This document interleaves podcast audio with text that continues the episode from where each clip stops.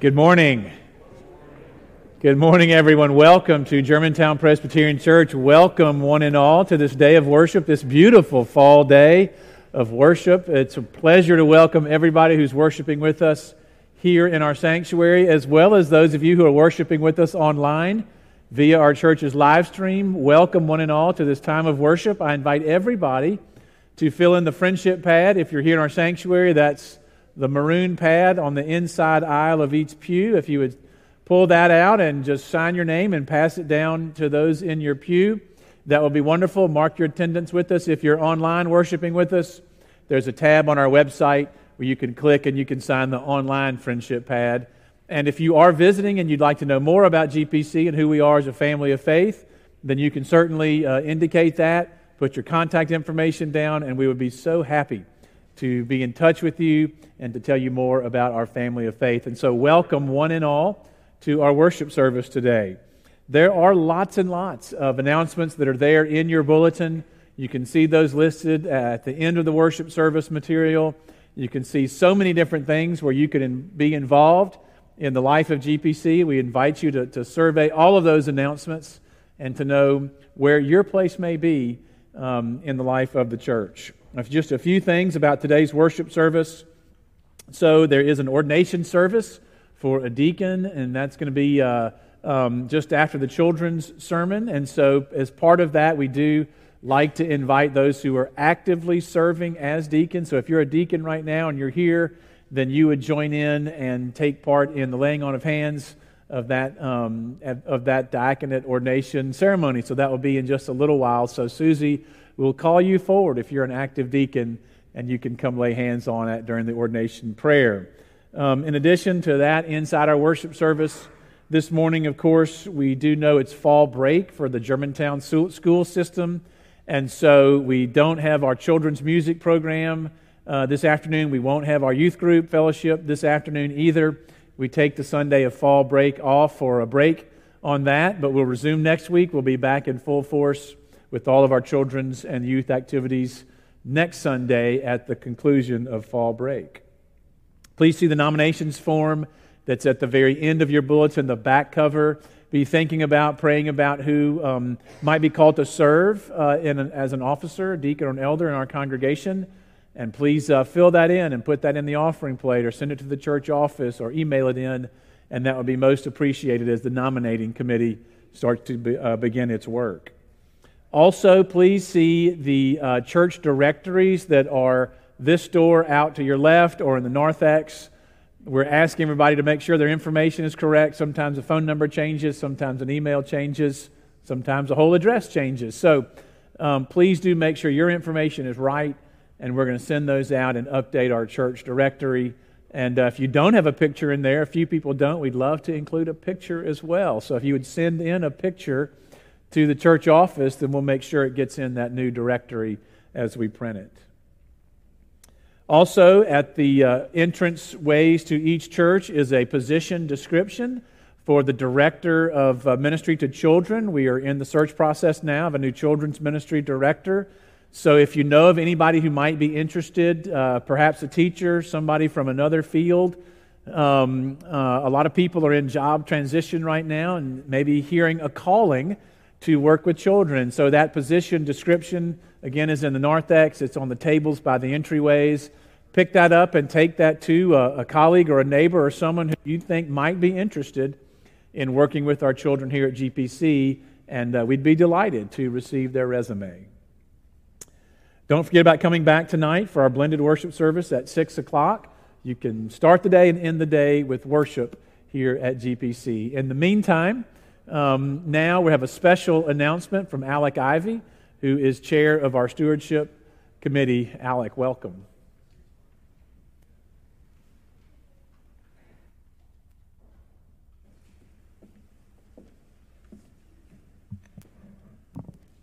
Good morning.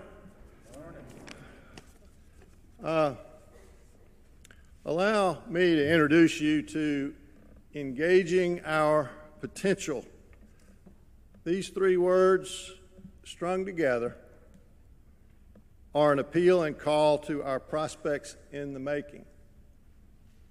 During the next two years, in 2022 and 2023, Engaging our potential is our stewardship.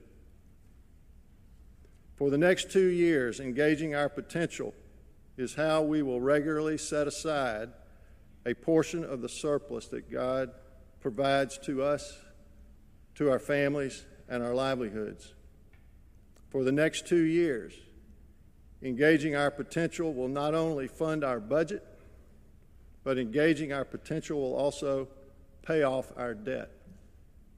That is, we will permanently replace the capital that we temporarily borrowed from a bank when we invested in modern buildings in 2018.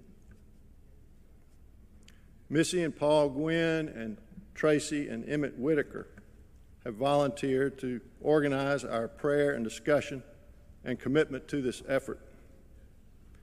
In the coming weeks, Missy and Paul and Tracy and Emmett will invite us to prayer, devotion, and fellowship.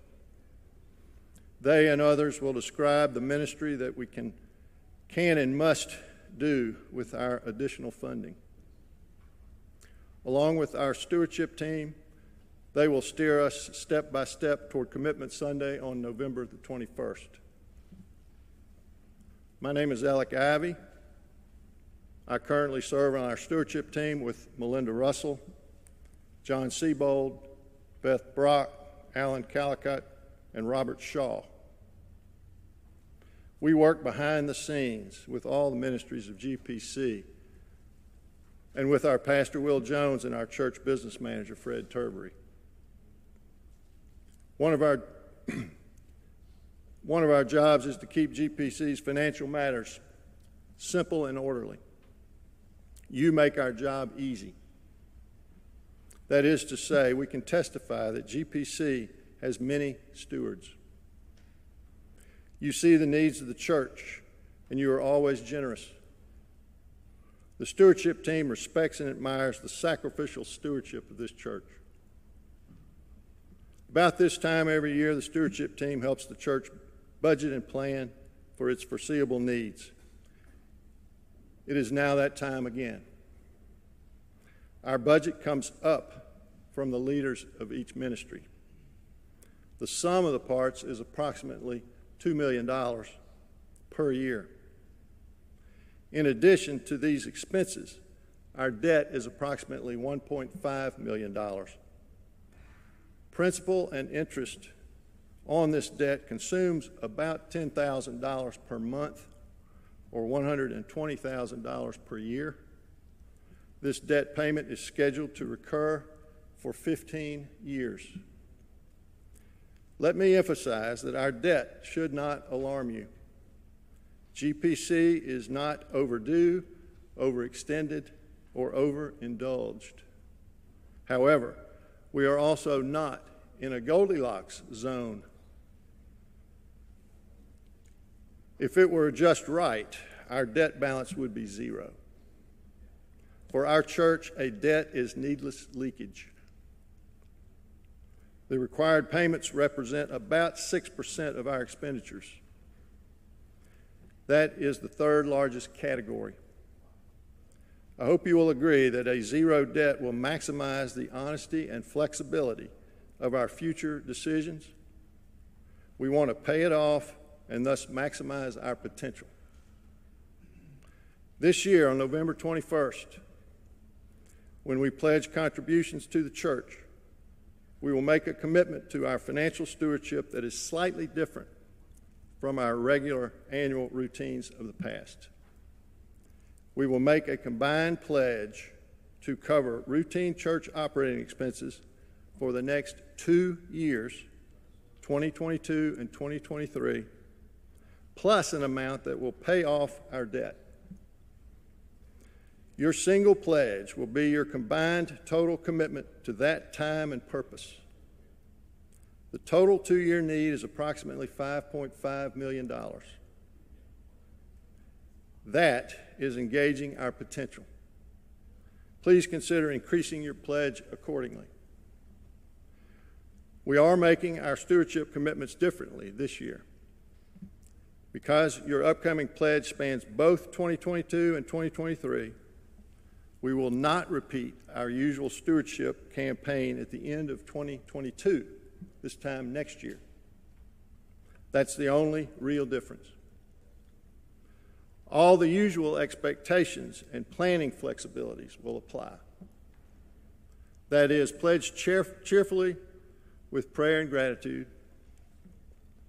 If your circumstances change after an initial commitment, you may raise or lower your commitment by simply informing Fred Turvery, the church business manager.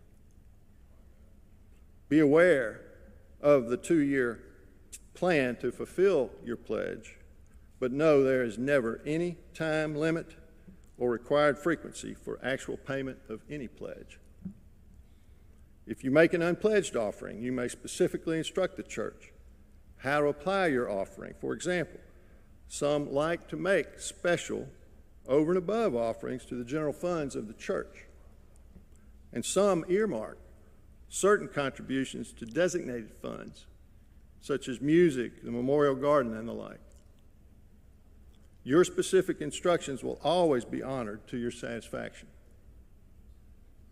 So, as we go about engaging our potential, let us do it sacrificially and as an example of love and with hearts of gratitude and thankfulness for the work of GPC. Mark your calendar for November 21st. Thank you.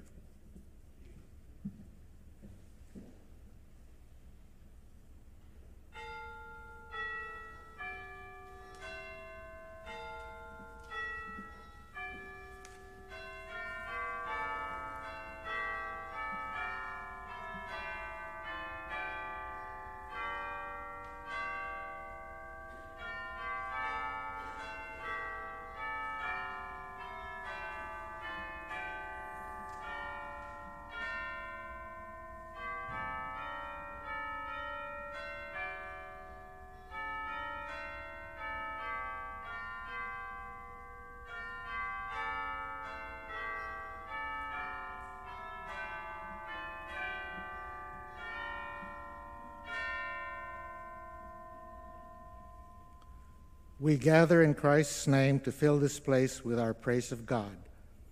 God is worthy of our devotion. Please stand and join me in our call to worship. Lord, you have been our dwelling place throughout all generations.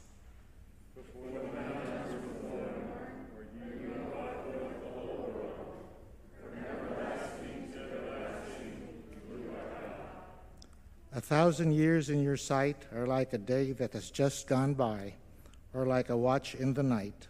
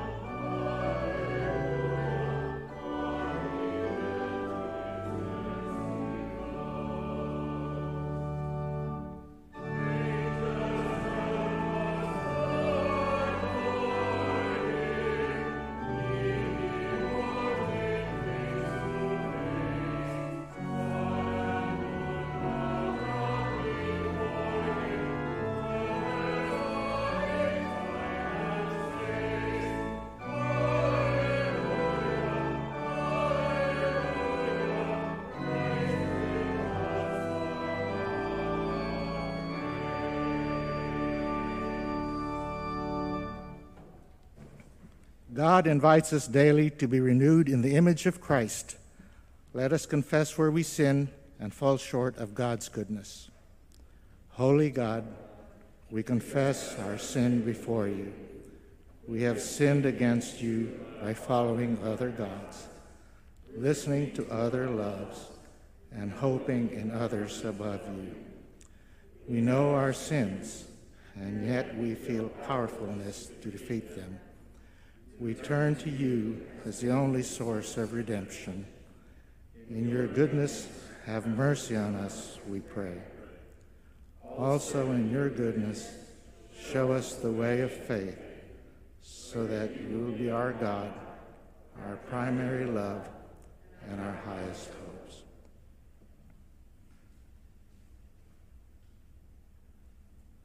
We pray in the name of Jesus Christ. Amen. God's mercy knows no bounds. God's grace is given freely in Jesus Christ. Through Christ's life, death, and resurrection, we have received pardon for our sins. Hallelujah. Amen.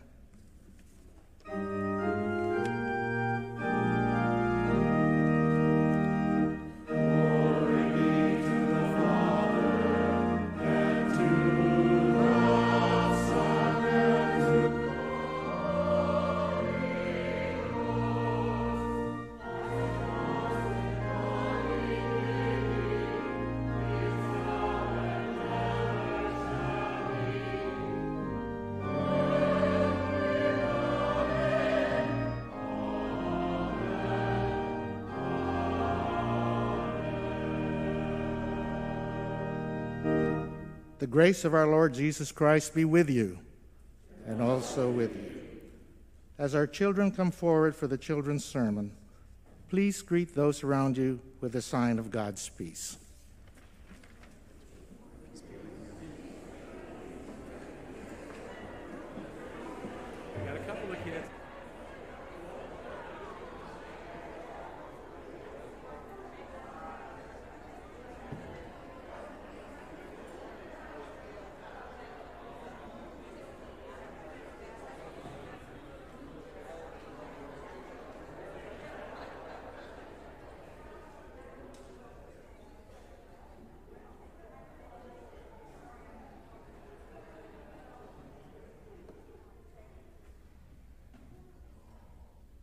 Good morning, friends. Good to see you guys. Good morning. My name is Mike, and I have a story for you, okay? So, there once was a good looking, very nice young man. And early in the morning, Jesus was walking with his friends. And all of a sudden, the young man came to him and said, Hey, could I talk to you for a second? And Jesus said, Yeah, no problem. He said, Okay. So I really want to go to heaven. What do I have to do to go to heaven? Well, Jesus said, You know. You, you, you follow the Bible, you follow the Ten Commandments, and then you'll go to heaven. Well, the guy said, I've done that. I've followed all of the scriptures, but something just feels like it's missing. Well, Jesus looked at him and he saw that he really meant it. And he really loved God. And Jesus admired him for that. And he said, You know what? One thing is missing. I want you to take all of your money I want you to sell all of your things and give it to the poor. Then follow me, and then you will go to heaven. Well, the guy didn't like that very much. And this is a balloon.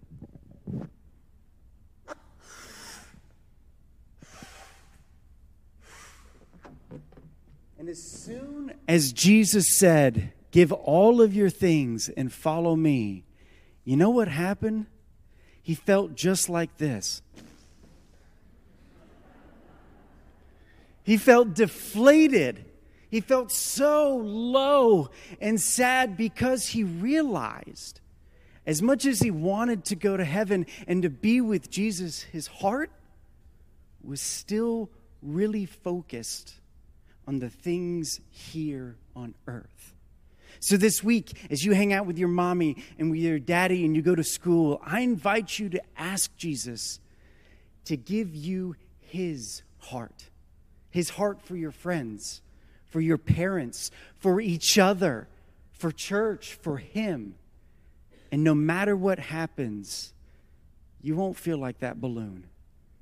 He will be close to you, and you will feel so close to him. Okay? Let's pray. Let's pray together. Good morning, Jesus. Thank you so much for being our friend and for filling us up with your heart. We love you so much. In your name we pray. Amen. Thank you so much. You may find your seats.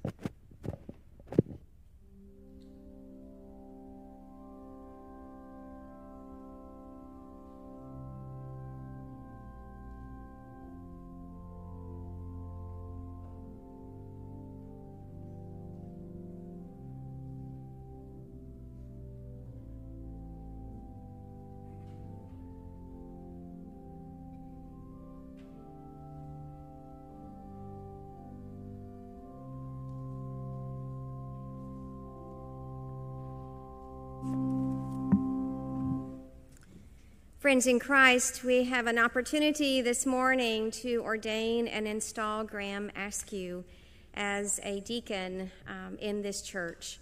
And so, as we do, I will begin with sharing some sentences of Scripture. From 1 Corinthians, we hear there are a variety of gifts, but it is the same Spirit who gives them. There are different ways of serving God, but it is the same Lord who is served. Together, we are the body of Christ and individually members of it. We are all called into the church of Jesus Christ by baptism and marked as Christ's own by the Holy Spirit.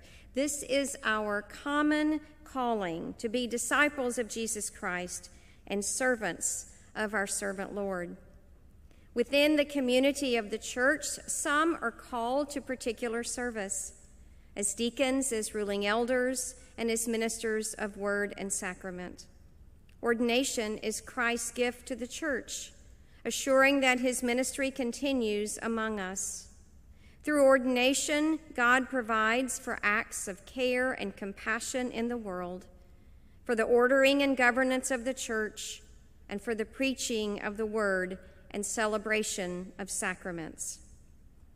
Responding to one holy Catholic and Apostolic Church, the session of Germantown Presbyterian Church now ordains Graham Askew to the ministry of deacon and ordains him and installs him to active service in this congregation. Now we will share together in the profession of our faith.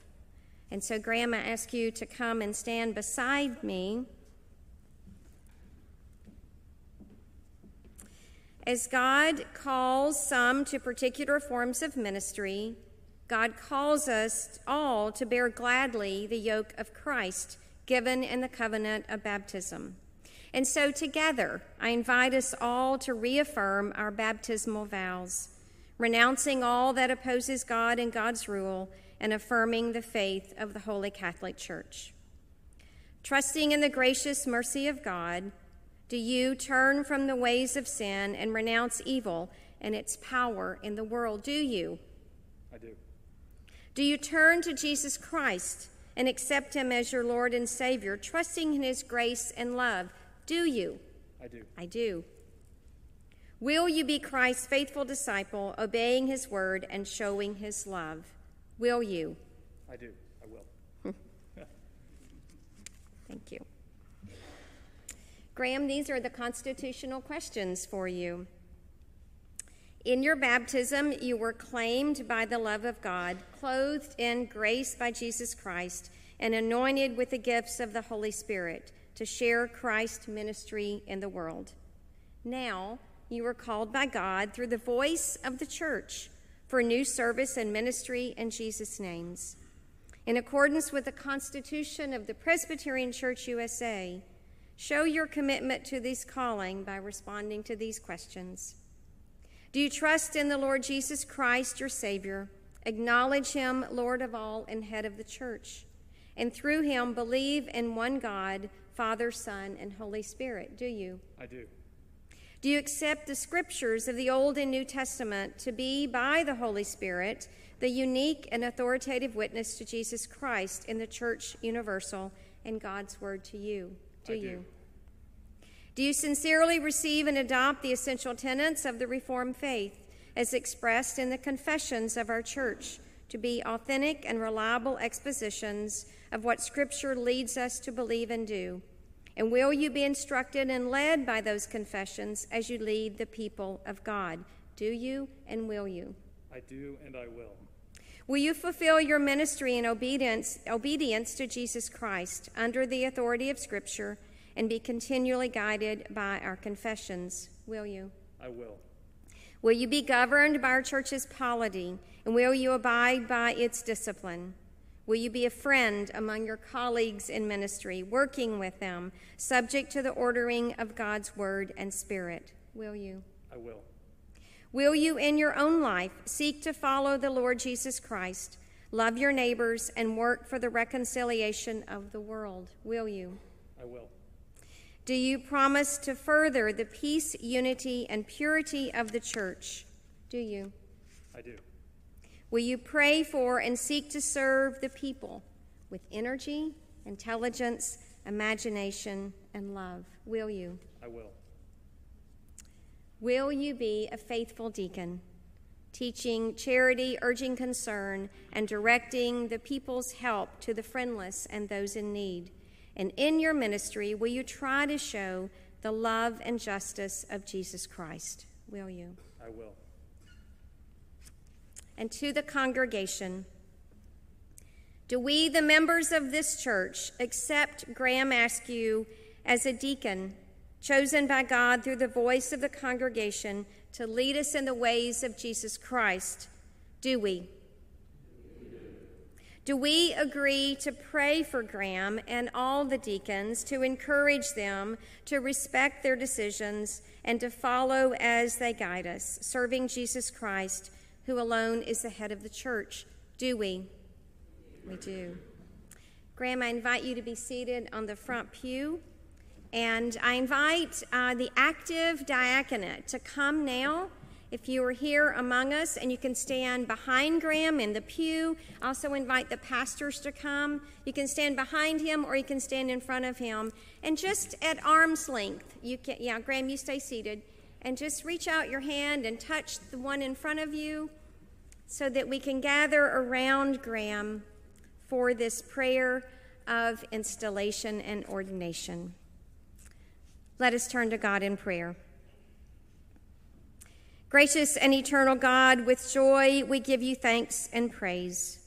Throughout the ages and in every place, you have chosen servants from among your people to point the way to salvation by your grace. We are grateful for ancestors in the faith, men and women, leaders, apostles, teachers, prophets, and judges each one boldly speaking your words of mercy and truth in every age, and nurturing your people in faith and faithfulness. We praise you for our Lord and Savior Jesus Christ, who came not to be served, but to serve, and to give his life to others, to set others free. Anointed by your Holy Spirit, he proclaimed your reign on earth, revealing your saving love in all that he did and said. Gracious God, pour out your Spirit upon your servant Graham, whom you have called by baptism as your own. Grant him the same mind that was in Jesus Christ. Give him a spirit of truthfulness, that he may proclaim your word in Christ and all that he says and does in his daily life. By the gifts of your Holy Spirit, empower him to build up the church to strengthen the common life of your people, and to lead with compassion and vision. Pour out your spirit of power and truth upon the whole church, that we may be for you a holy people, baptized to serve you in the world. Sustain your church in ministry, ground us in the gospel, secure our hope in Christ, strengthen our service to the outcast, and increase our love for one another. Show us the transforming power of your grace in our life together, that we may be effective servants of the gospel, offering a compelling witness to all the world. In the name of Jesus Christ, we pray, and together we say, Amen. Graham, you are now ordained and installed as a deacon in this congregation and within the body of the church, the larger church. We bless you in your service of leadership, compassion, and care. Amen.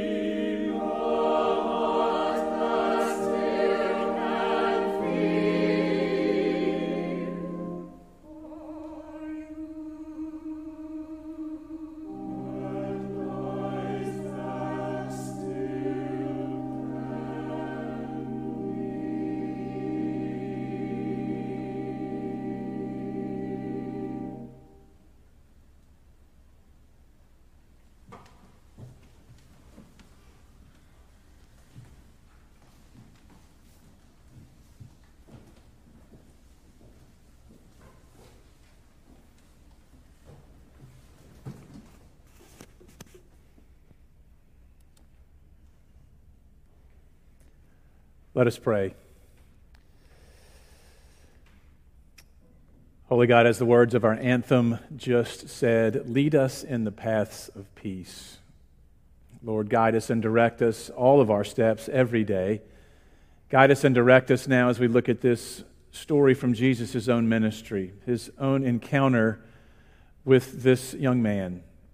We pray, Lord, that you would be able to inspire us, that we would see ourselves in him or in that crowd around Jesus, that this story would be as alive for us now as it was when it happened. We pray this all in Christ's name. Amen. Our New Testament lesson comes from the book of Mark. It's in Mark chapter 10, starting at verse 17. This is such a revealing story. It's such a revealing story, and I think we can see ourselves as part of that crowd, maybe in this young man, maybe in one of the disciples as well. But we are all somewhere in this story that I read now from Mark 10 17. Jesus was setting out on a journey, and a man ran up and knelt before him and asked him, Good teacher, what must I do to inherit eternal life? Jesus said to him, Why do you call me good? No one is good but God alone. You know the commandments, you know them. You shall not murder, you shall not commit adultery, you shall not steal, you shall not bear false witness, you shall not defraud. Honor your father and mother. The man said, Teacher, I have kept all of these since my youth. Jesus looked at him and loved him and said, You lack one thing. Go sell what you own and give the money to the poor and then you will have treasure in heaven, and come follow me. When he heard this, the man was shocked and then sad because he had many possessions. Jesus looked around and said to his disciples, How hard it will be for those who have wealth to enter the kingdom of God. And the disciples were perplexed by this, at these words. Jesus said to them again, Children, how hard it is to enter the kingdom of God. It is easier for a camel to go through the eye of a needle for someone who is rich to enter the kingdom of God. And the disciples were greatly astounded and said to one another, Then who can be saved? Jesus looked at them and said, For mortals it is impossible, but not for God. For God all things are possible. Peter began to say to him, Look, we've left everything to follow you. Jesus said, Truly, I tell you, there is no one who has left house or brothers or sisters or mother or father or children or fields for my sake and for the sake of the gospel who will not receive a hundredfold now in this age houses, brothers and sisters, mothers and children, and fields with persecution, and then in the age to come, eternal life. But many who are first will be last, and the last will be first. Amen. This is the word of the Lord.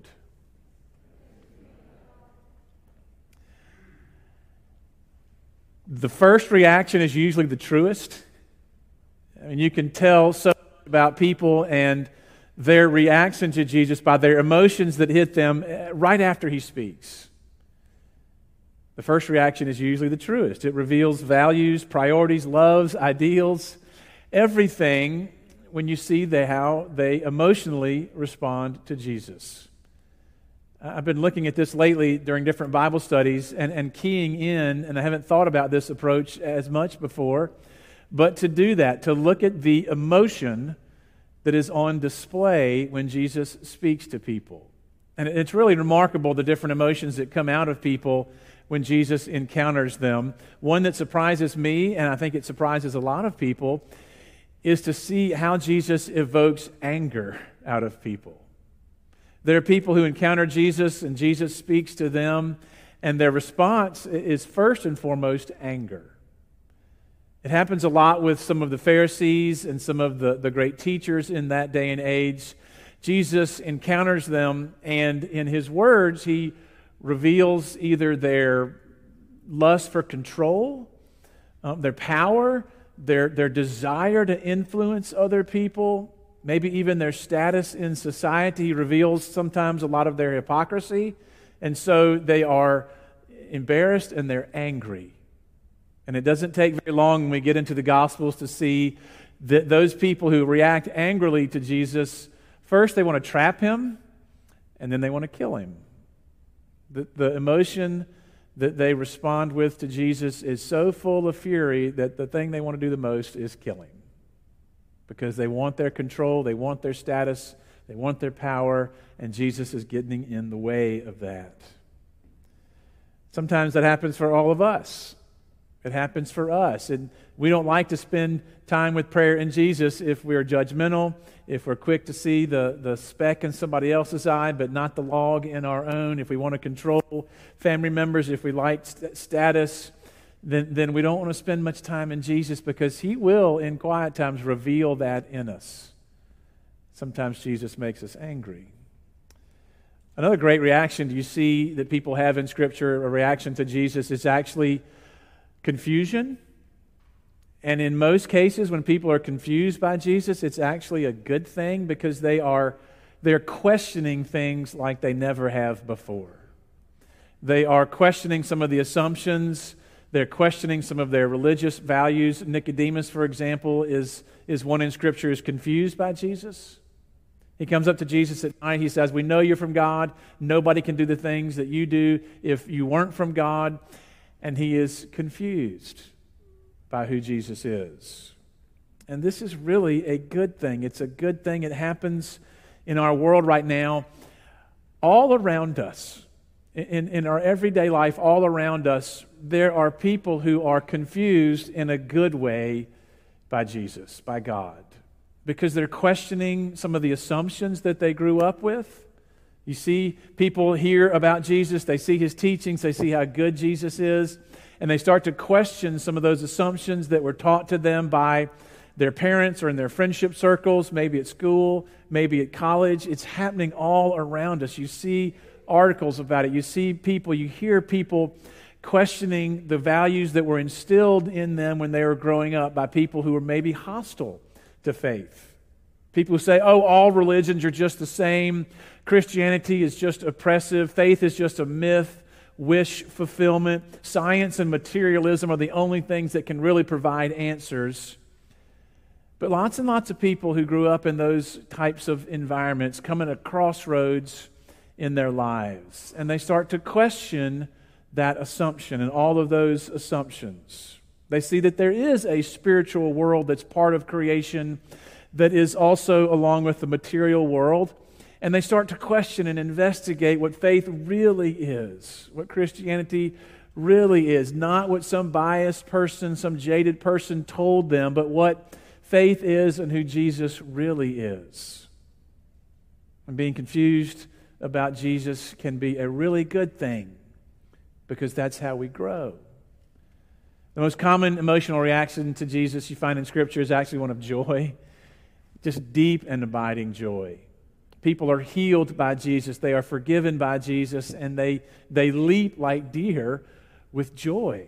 Zacchaeus came down to that tree. He ran with Jesus to his household. He repented and he was overjoyed at his new life. There's a woman who is healed from an affliction that just bound her for long, long years, and she is so overjoyed in Jesus' presence. The Gerasene man has his mind back, he gets his life back and he is so overjoyed, he tells Jesus, I will follow you wherever you go. If I had one wish for everybody in this congregation, it would be that you would know at some point in your life the deep joy that comes from forgiveness and healing. That deep joy that only Christ can provide, that only God can give you through Christ.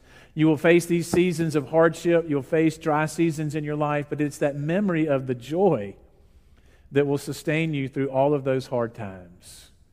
Have you experienced the joy that comes with Jesus? And then there's the emotional reaction that we read about today. We get to this one, and it is remarkable. It's several times in this reading. We read about how people are astounded or shocked, and then how one person turns away sad. This is the only person in Scripture that Jesus meets and has a one on one, eye to eye uh, personal invitation to follow him and become one of his disciples who turns around and walks the other way. And he walks away sad. That is his initial reaction to Jesus. Now, let's think about this man. On the surface, his intentions are good, aren't they? They're good. He recognizes that Jesus is this very wise teacher. Unlike others, he is this great teacher, and he asks Jesus this fundamental question about human existence What must I do to inherit eternal life? That's a loaded question. that question is loaded with so much meaning and so much truth. I thought about this this week. We could create a whole sermon series on that question alone. What must I do to inherit eternal life? It is packed packed with recognition, for example, that there is a life beyond this life, that is eternal, not bound by time. In this question is an understanding that people do have an obligation. We have an obligation along spiritual lines to seek a higher spiritual life that is way above and beyond just our physical, bodily, animal existence. In this question is a recognition that there is a moral order to how creation operates and that there are ethical, moral laws built into creation, just like there are natural laws of gravity and the speed of light and weather patterns. All these things are built into creation by God. There are things that we do that are better than other things and worse than other things. There are behaviors that are better and there are behaviors that are worth worse. Some good some things are good some things are wrong, God does have in mind the right way for human beings to live. It's all packed into that question. Now, you have to know that by the time this man reaches Jesus, he has been churning over these truths that are in this question. He's been churning them over in his own heart and his own mind. He finally finds somebody he thinks, I can, I can say this question, I can articulate this question. Here is somebody who can answer me now because you know he feels this emptiness. It is in his it's in his heart, it's in his soul. He has been turning over this question about the meaning of his own life despite all the worldly assets he has. Despite his wealth, despite his status, something is still gnawing at him, or he would not have gone with this question to Jesus. There is a kind of emptiness in him that he knows only Jesus can answer. So Jesus does begin to answer this man, and he talks first, again, on sort of a surface level about his behaviors and his interactions with other people, his, his own sense of morals in and around others. In their day and age, in that context, of course, they would turn immediately to the Jewish Torah, to the law, and then specifically here to the Ten Commandments. Jesus starts by asking this man about his actions on an interpersonal level with other people. And he starts with the second half of the Ten Commandments. So he says, Well, you know the law. Have you lived well? Have you lived according to the law? Not lying, not defrauding your neighbors, not stealing, honoring your parents, being faithful, not killing? Yes, yes. I've done all of those since my youth, the man answers. And then Jesus goes to the core. Those were some of those surface level interpersonal behavioral questions about his life. Now he goes deeper, and you know that Jesus will always go deeper. He will always penetrate to the core of your being, to your deepest values, your most closely held priorities, to your beliefs. Jesus says, okay, that's great as far as treating other people goes. But what about, what about your relationship with God? What about God? Where is God in your life? How much does God really matter to you? Is God your highest love in the hierarchy of your priorities? Where is God? Now, Jesus didn't overtly mention God to this man, but he does so kind of through the back door. He does so indirectly by naming and, and exposing for this man who his God is, which is his wealth, his riches. One thing you lack, said Jesus, divest yourself, sell it all, give to the poor, and come follow me. Then you'll be spiritually wealthy. Then you'll have treasure in heaven. So, what was this man's immediate emotional reaction? He was shocked and then he was sad. And he turned around and walked away from Jesus. You see, this man assumed what a lot of people assume that if he's a pretty good person, if he treats people fairly, if he's decent to other people, then when he dies, he will inherit eternal life. He'll be part of God's kingdom. If he's moral, if he is kind to people, if he does the right things, and we can assume that out of his wealth, he probably gives to the temple, he gives alms to the poor. He assumes what most people do that if he's a good person on an interpersonal level with his neighbors, then he'll have eternal life and go to God's kingdom. And Jesus says that's not the gospel. That's not the gospel. That's not how it works. You don't earn your reward into God's kingdom based on your behavior. What matters in the end is your relationship with God. Jesus gets to the truth with this particular man by naming what his highest love is, which is his worldly status and wealth. And that's what it is for a lot of people. Maybe that's where you wrestle in the hierarchy of your priorities with wealth or status or land or possessions or home. For some other people, it's their work. For other people, it's politics. For this man and for a lot of people, it is his money. Everybody has loves and passions and goals and priorities and relationships. And Jesus' question to each one of us is this Where is God in the hierarchy of your relationships? Or if it's better for you to imagine a circle, a circular target, is God at the center of your life? Or have you placed yourself in the center and God on one of the peripheral rings around it, revolving around you? So Jesus speaks to this man about his treasure and immediately reveals what his highest love is and what is at the center of his heart, what's at the center of his desires. So this man turns his back on Jesus. And then Jesus goes on to shock the disciples in his words right after this. He surprises them. Now, what he says is a surprise because everybody in Jesus' day, and I will tell you, a lot of people in our own day and time assume that to be wealthy is a special blessing from God. To be wealthy means back then, maybe for some people now, that God favors you more and blesses you more and loves you more than other people who are not as wealthy. Despite all kinds of writings in the Old Testament that contradict this way of thinking, for Jesus' disciples, and you can see it in this story, for Jesus' disciples, along with most everyone, they assumed to be, that to be rich meant that you were blessed by God. And Jesus turns this thinking totally inside out and upside down. I mean, it is really radical what he says here with his famous camel through the eye of a needle expression.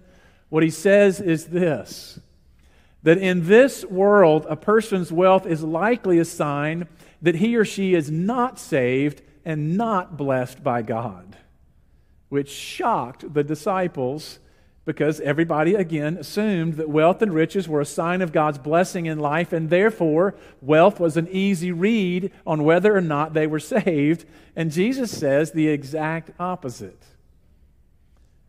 Why would wealth be an indicator that someone's priorities are backwards, that they are not favored by God. Because wealth gets in the way of a relationship with God.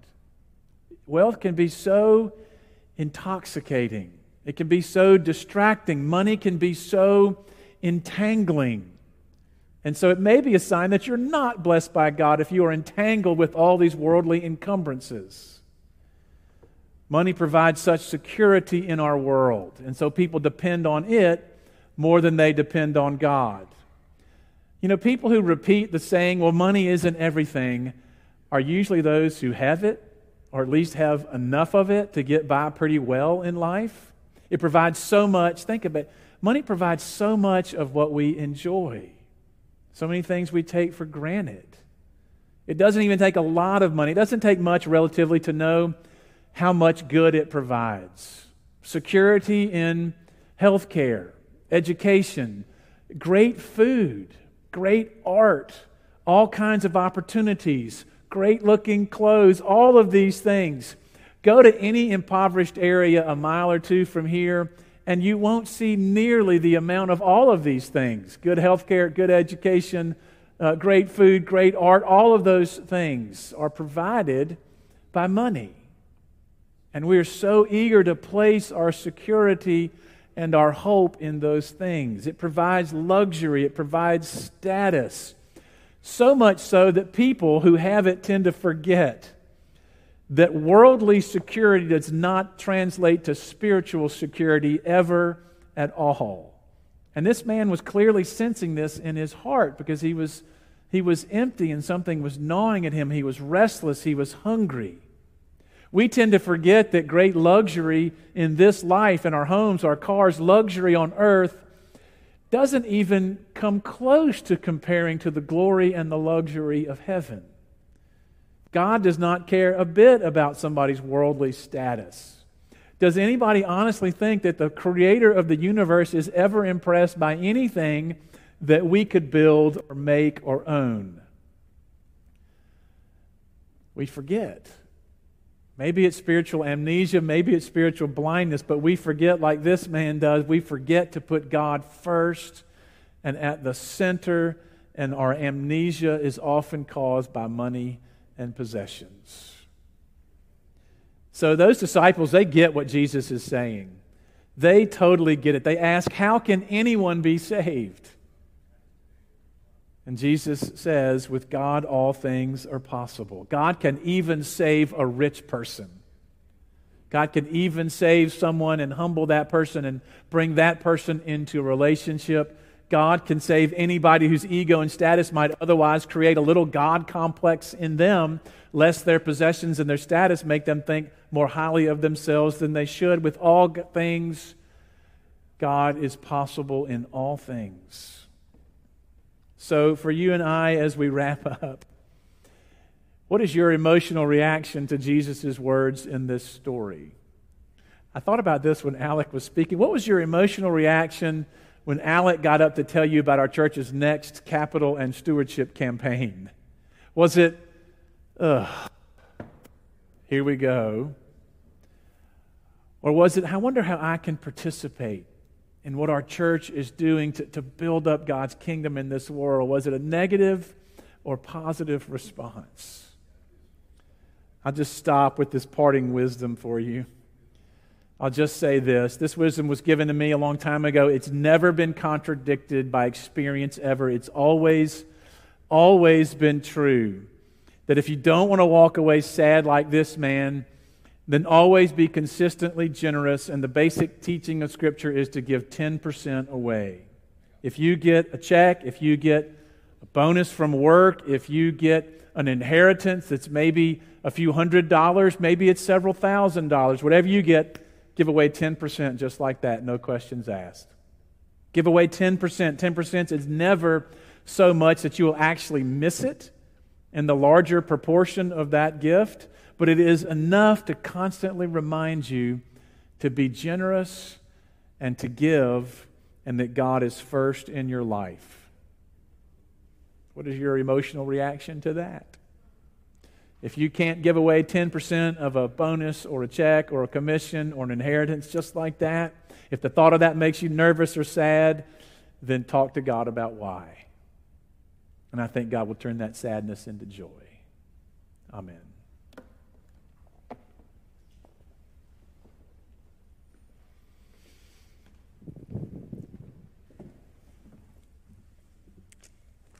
Friends, we've been blessed to hear God's word read and proclaimed to us. And so let us now stand and unite our voices into one voice as we affirm our faith together using the Apostles' Creed.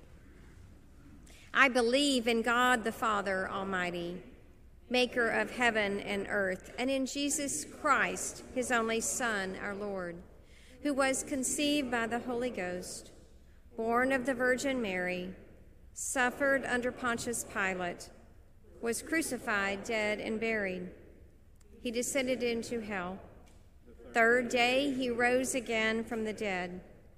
He ascended into heaven and sitteth on the right hand of God the Father Almighty. From thence he shall come to judge the quick and the dead. I believe in the Holy Ghost, the holy Catholic Church, the communion of saints the forgiveness of sins, the resurrection of the body, and the life everlasting. Amen. Please be seated.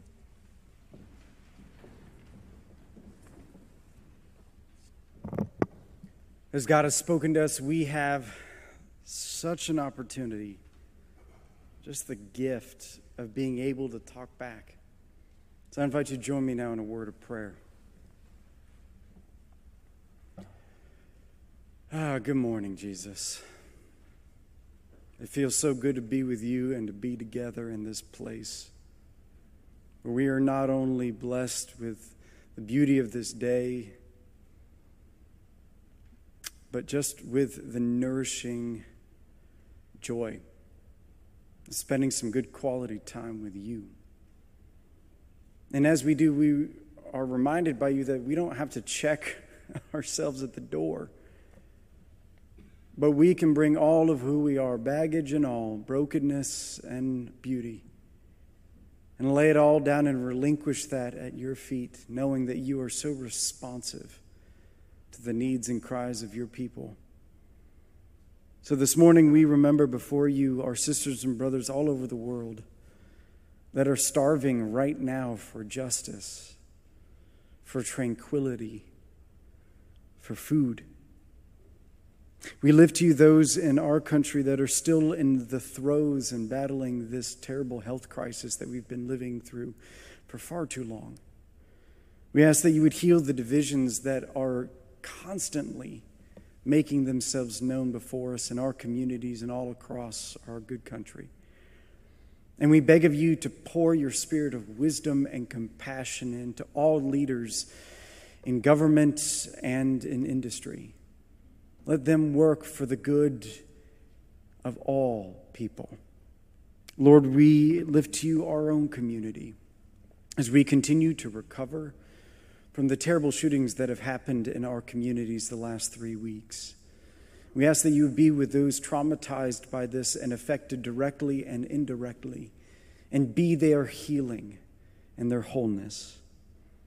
Lord, we pray that you would be especially close to all who are feeling just a sense of burnout right now.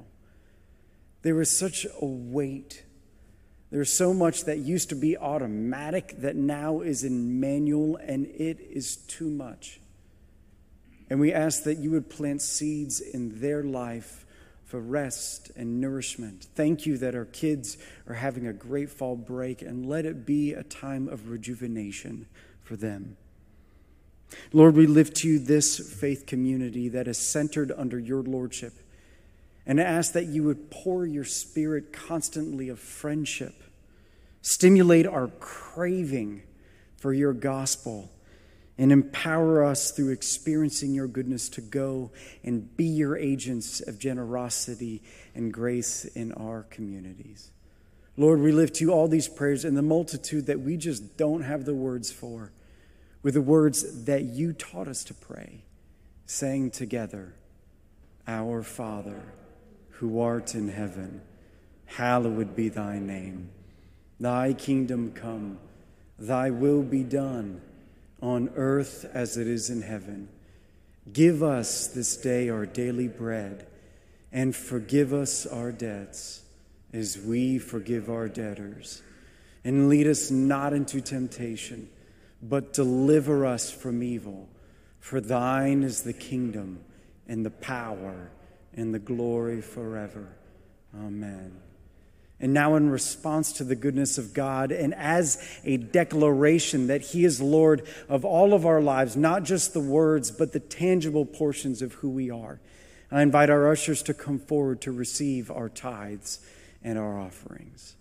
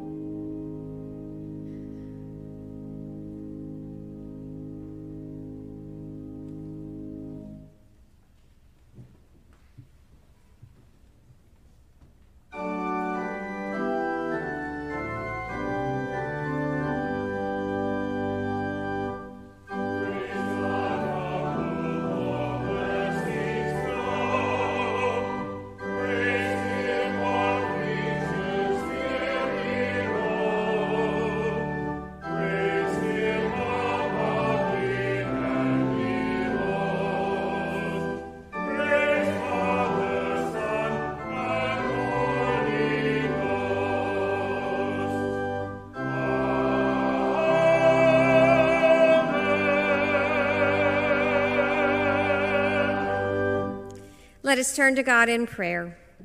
Gracious God, we offer you these resources.